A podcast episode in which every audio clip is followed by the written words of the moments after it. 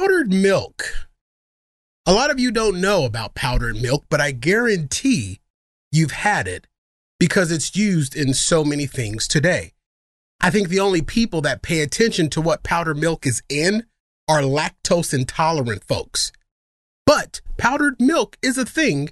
It's just not as big as a thing as it used to be.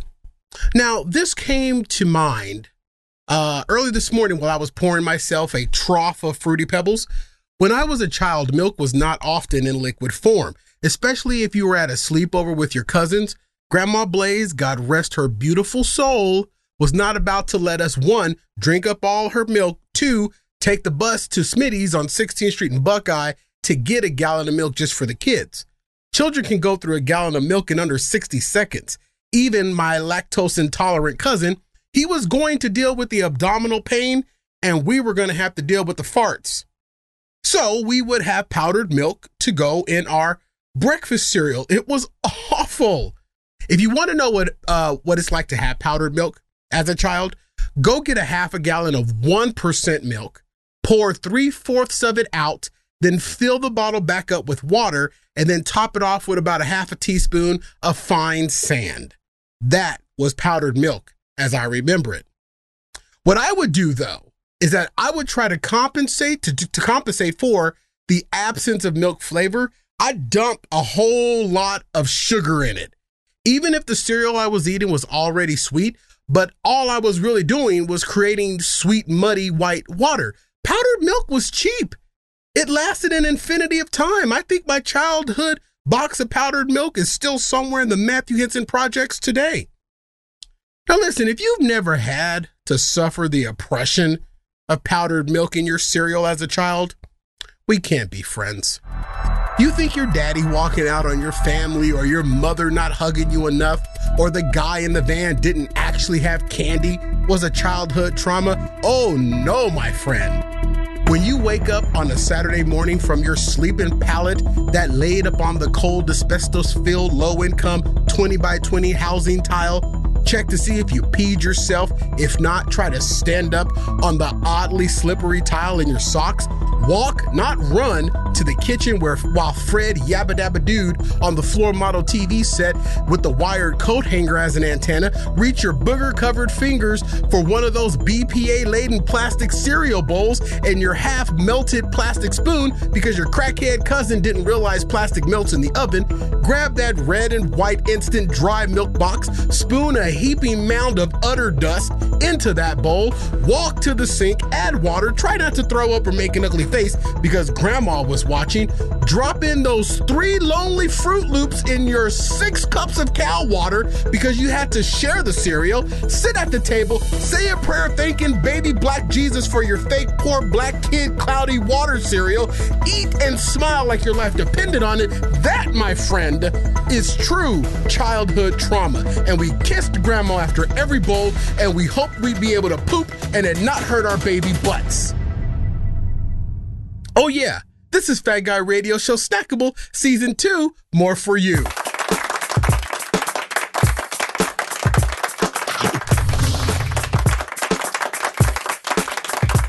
Well, welcome to Fat Guy Radio Show Snackable Season 2, more for you. I'm your host, Corey Blaze. Fat Guy Radio Show Snackable is a series of one on ones with me on YouTube because I don't have enough to do.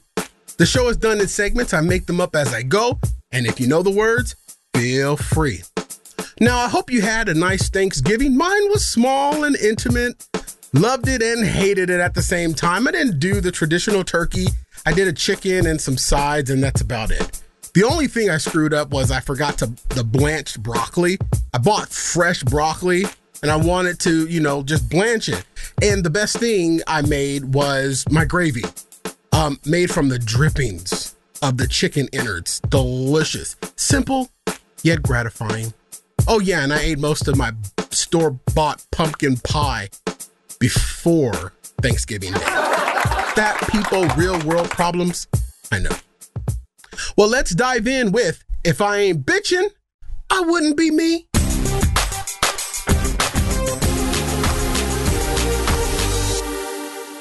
Right, there's something that needs to be cleared up. Apparently, this particular issue is an issue that plagues 9 out of 10 drivers in Arizona and some of y'all around the world. It's fall here in Arizona. The weather is perfectly crisp.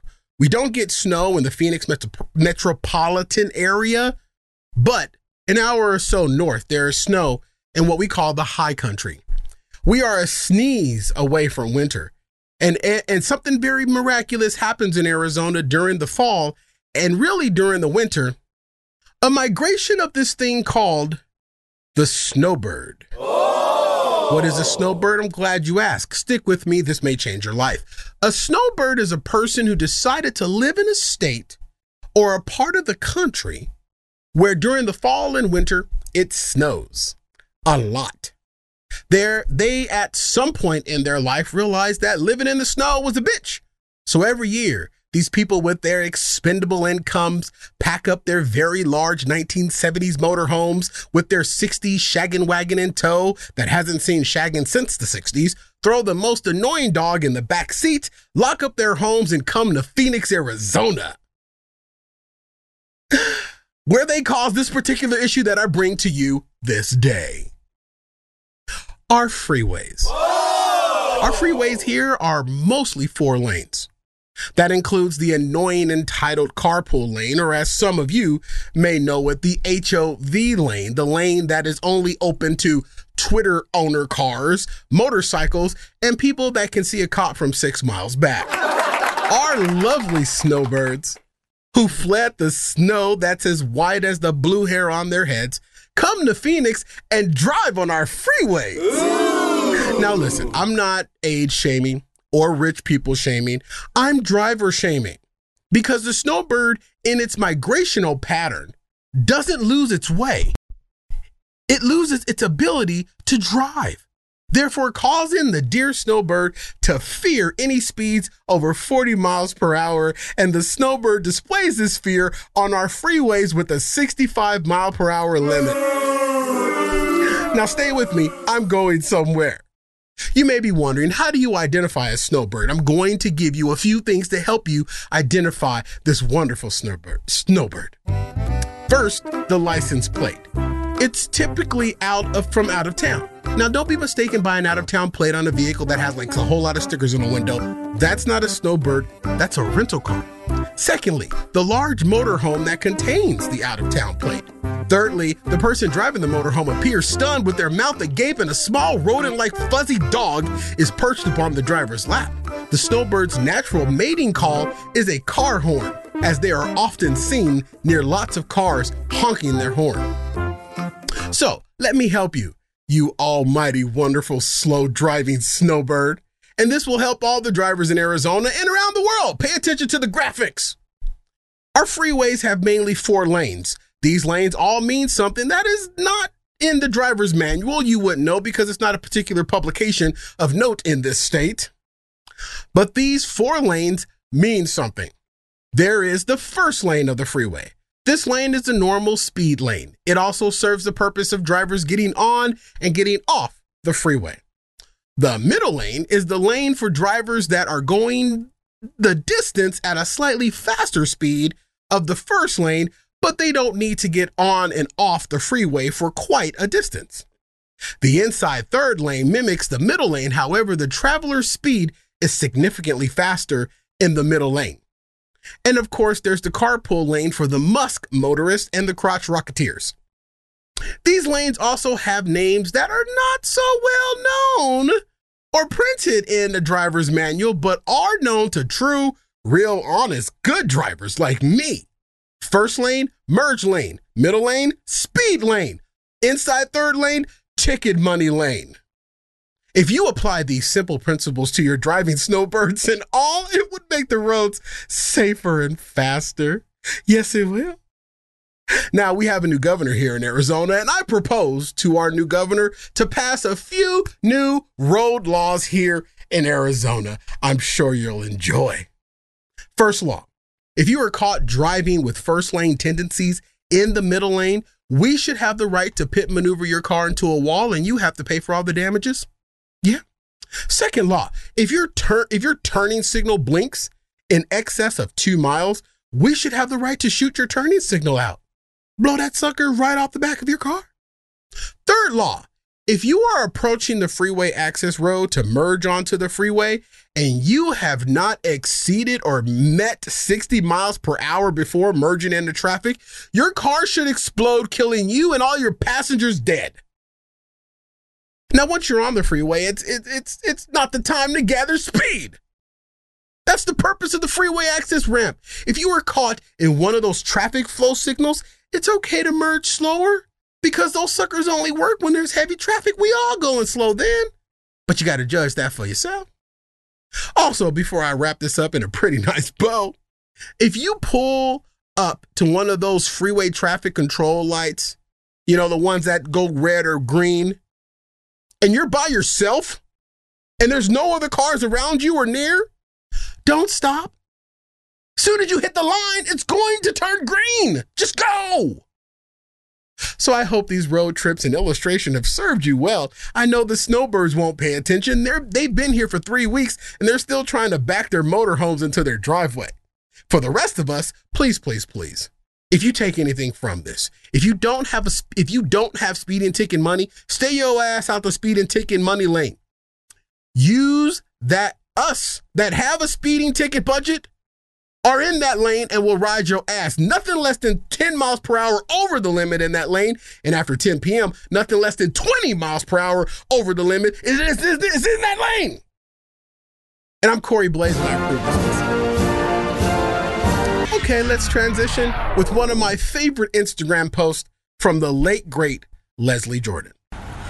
Well, shit. What are y'all doing? Screwing? There was an article in the New York Times about all the rules for sex during the pandemic. Said the best is masturbation.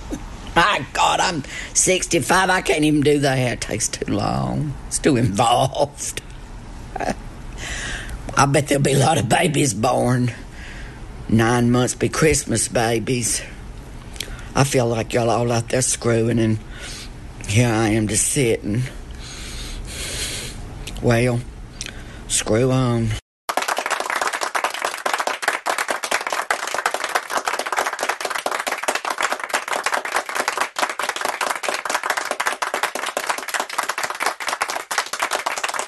It's been brought to my attention that I may not have made the weekly giveaway very clear. I felt it was clear, but now I will make it import China clear. In the midst of in the midst of the show, in the middle of the show at any time, we will announce the giveaway. Here's how it works. Very simple. Use the slowdown method on YouTube if you need extra assistance. For years, my son AJ has complained that I have expired food items in the house, from the cupboard to the refrigerator. Now, it's not anything that turned into a science experiment just items that are past their expiration date. Way past their expiration date, like years. For the season of Snackable, for this particular season of Snackable, we wanted to add a little more interactiveness. As Fat Guy Radio Show, the podcast is streamed live for interaction. Snackable is not. Snackable is like a TV show. So I take those expired items in my home and you have to guess down in the comments of this video a month and year that you think the item expired. If you guess right, you are entered into a drawing for a $25 Walmart gift card. And with this being the holiday season, who couldn't use an extra 25 bucks? That will get you at minimum two gallons of liquid milk or four truckloads of powdered milk. See, it's very easy. All you have to do is to be subscribed to the channel, like the video, and comment a month and year you think the featured item is expired. Then on the next show, I will reveal the actual date and month of the item. And if you guessed right, you will be thrown into the mix with all the other correct guesses. We randomly select someone, then one of the minions running around here will contact you via YouTube, get uh, get your email, and uh, send you a uh, gift card. It's just that easy. Boom, bam, and you're done. Think of it like a watch and win. The, see, there are normally like 10 episodes of Snackable. So if you guess correctly every week, if I do some fat guy math, you could stack up 250 large.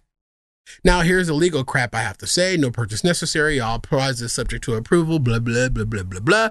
Any questions? No? Good.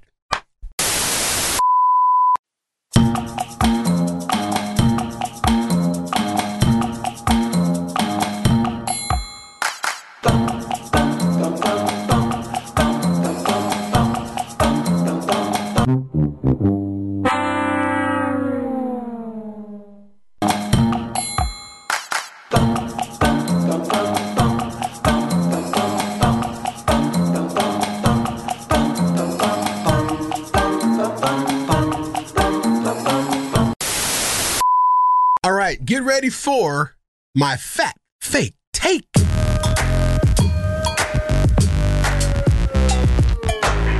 Now, everybody knows what happened in Colorado uh, last week or so uh, at the gay club. It's a tragedy. It's needless. It's America. I'm not going to argue the gun control, nor mental health, nor hate, because there's no point to arguing things that are literally woven into the fabric of this country. I almost didn't want to cover this topic, honestly, because it seems like the only groups that get the microphone are the loudest when something like this takes place are they're like so far to the left or to the right that the only thing that really comes out of it is just another argument. The sensible, educated, thought-provoking groups don't get heard. Why? Because of the sensibility. In the way of rational thinking and action, it's not sexy to the media. Now think about it. Think of the last newscast that you watched. Name a story that was covered that had any level of rational perspective. Can't think of any, can you? Because the rational, calm, even minded groups that speak on tragedies in America are not given the microphone because it's not sexy. It, it doesn't sell. There's no draw to it. And worst of all, we don't watch. Headlines that read so and so politicians say gun control is out of control after a mass shooting. So and so politician says mental health issues lead to mass shootings. We don't hear about the groups that are out there trying to raise money to fund their gun education courses, courses that teach you how to properly use and store a gun. The groups that are not only educating people, but are fostering a community of safe and responsible gun owners like myself. We don't hear about the nonprofit groups struggling to keep their doors open so they can continue to provide mental health services to underserved communities. The people who have turned their homes into makeshift clinics. The people that have been where others are so they know how to reach them. We don't hear about these groups. Why? Because these groups are doing exactly what should be done to curtail some of these tragedies, and it's not sexy to the media. We have been so programmed to immediately look to our politicians. We look to Washington. And the politicians we turn to are the famous ones, the ones we see headlines about. Do you even do we even realize that there are 535 members of the US Congress? A lot of the people don't know that. Why? Because we only see the few whack job congressmen and women in the headlines, standing out in front of the Capitol holding court when a tragedy strikes. Some of these congressmen and women's main operation is when something tragic happens in this country, they make a beeline for the cameras. So their communities see that they are out there speaking out, saying something, but doing nothing. Here's the real boob adjustment. These Hollywood politicians, as I refer to them, the ones out there speaking out, holding press conferences moments after a tragedy, those are the very same ones missing when a bill is proposed to fund the groups that can curtail some of these acts of violence. They're too busy in the makeup chair getting their hair right, learning their pre written talking points. Every time something like this happens in America, it will be the same handful of politicians speaking out.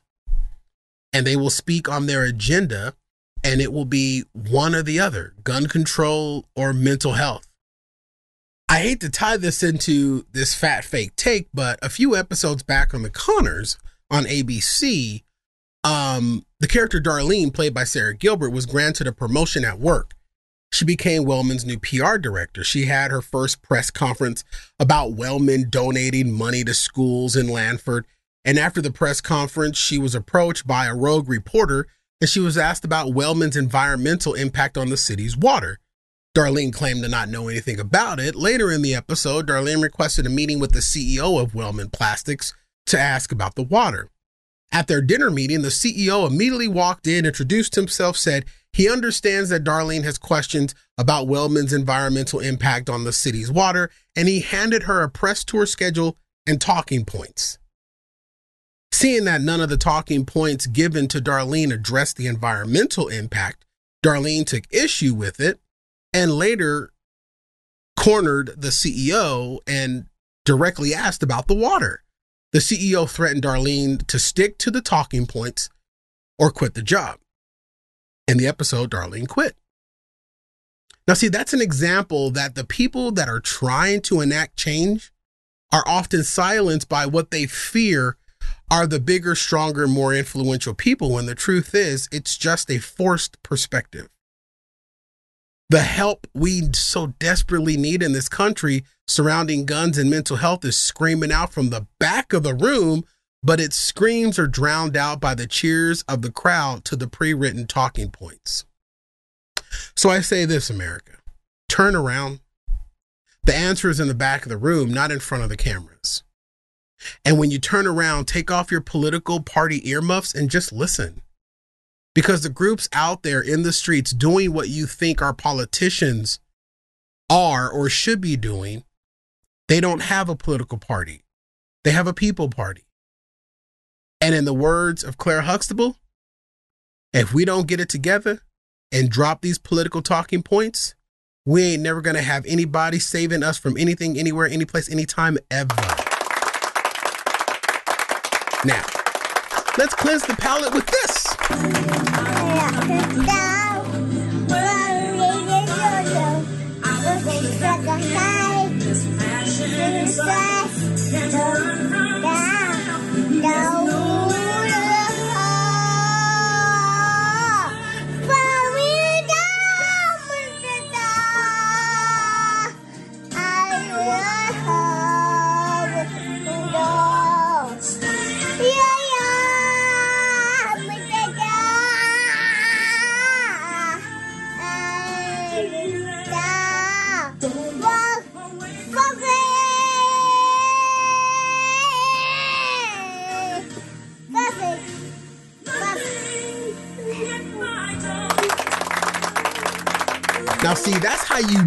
Singing. That's how you know you singing when you get that little bit of drool under your bottom lip. That's how you know you singing. You ain't got to get all the words right. You ain't got to get all the words right, baby. There's passion there. Sing your, sing your song, baby. Sing your song. All right. So I came across this tweet that was shared on Instagram, and it reads Being attractive is nowhere near it's all hype to be. You get judged more than anything. You don't get to be a person. Nobody takes the chance to actually know your soul. You are just whatever they think you are, and you can't tell them different. Never before have I ever clicked in the comments so damn fast to respond to this tweet, but then I heard the voice of the Lord and I deleted my comment and decided to react to it here on Snack. Well, let me tell you something, attractive people. It has been scientifically mother effing proven that attractive people have advantages over people like me, the non attractive. This is the most selfish, narrow minded tweet of all time, and that's saying a lot when you think of who owns Twitter now. I bet this person tweeted this from his 400 square foot bedroom in his mommy's house in the Hamptons. How dare you claim to being judged? You're being judged because that's what happens at a beauty pageant, you perfect Neanderthal. You don't get to be a person. Nobody takes a chance to actually know your soul. Right. Because we can't see your soul. We can see your perfect symmetrical face, flat tummy, or rock hard abs and hair that the wind blows perfectly for. And you can't expect us to hear you tell us anything different because it would be a lie. How do you expect us regular people to believe that you were something more than an attractive person when you were talking to us through your perfectly aligned teeth, non bagged eyes, and evenly placed nose? Listen, attractive peoples. A study conducted in 2018 proved that people who are perceived as attractive are more likely to get hired for jobs and seem trustworthy. They are also thought to be healthier and lead happier lives. And this study was conducted by the Chief Innovation Officer and Professor of Business Psychology at the University College London at Columbia University and was published by the Harvard Business School. And the guy that conducted the study clearly was attractive. So don't tweet about the pains of being attractive. You get no sympathy here, you beautiful bastard. How about you go buy something else trendy from Old Navy? You need some more, you need some more Gap? How, has your Fifth Avenue ran out of Saks? Must be hard buying an outfit um, off the model in the window and looking exactly like the model in the window. You want to know pain? You want to know pain and looks? Gain 200 pounds, and get in an elevator with other people. Watch how they all start to internally pray that the elevator weight limit hasn't been exceeded and they all go plummeting to their deaths. Take a flight, take an airline flight, and the moment you step on the aircraft, you literally feel the plane shocks adjust as the stewardess hands you a seatbelt extender. How about you try walking down the aisle of a grocery store and watch how all the people slide their carts and family to one side to give you more than ample enough room to pass them up. Try posting a profile pic on a dating site of your dog just so you can hope for any level of human interaction. Tell me something, pretty people. How about you try having an internet radio talk show or talking to the internet for a living, only being seen from mid chest up because you're trying to hide your unsightly man boobs, tank ass, and thighs. And you have to be funny because no one likes an ugly, fat, angry black guy who lives in a house with too much stuff and his kids don't come and visit him, or, or, or because his food is all expired and he has a micro penis, so he sits in the dark corner for hours and hours at night, drinking himself into unconsciousness because he realized no one will ever love him. He can't pay some one to tickle his buried fun zone. He was born alone and he will sure enough die alone. No one will find his body until he's a mound of chocolate milk dust. Okay, wait. Wait. Okay, I admit things may have gotten a little out of hand here with this topic.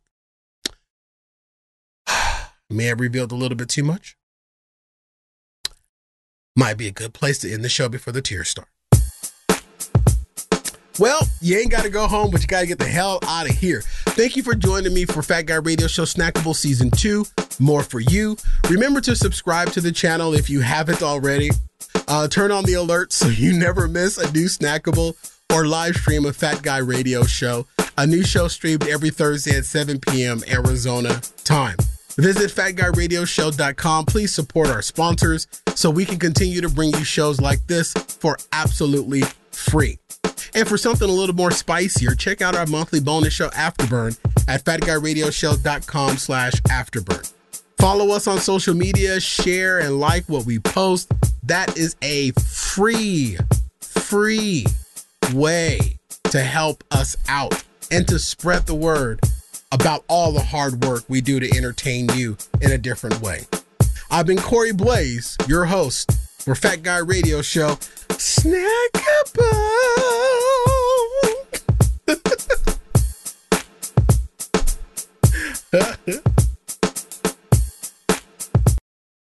Sunny day, sweeping our clouds away, boom, boom, boom, boom, on our way to where the air is clean. Let me tell you how to get, how to get to Sesame Street.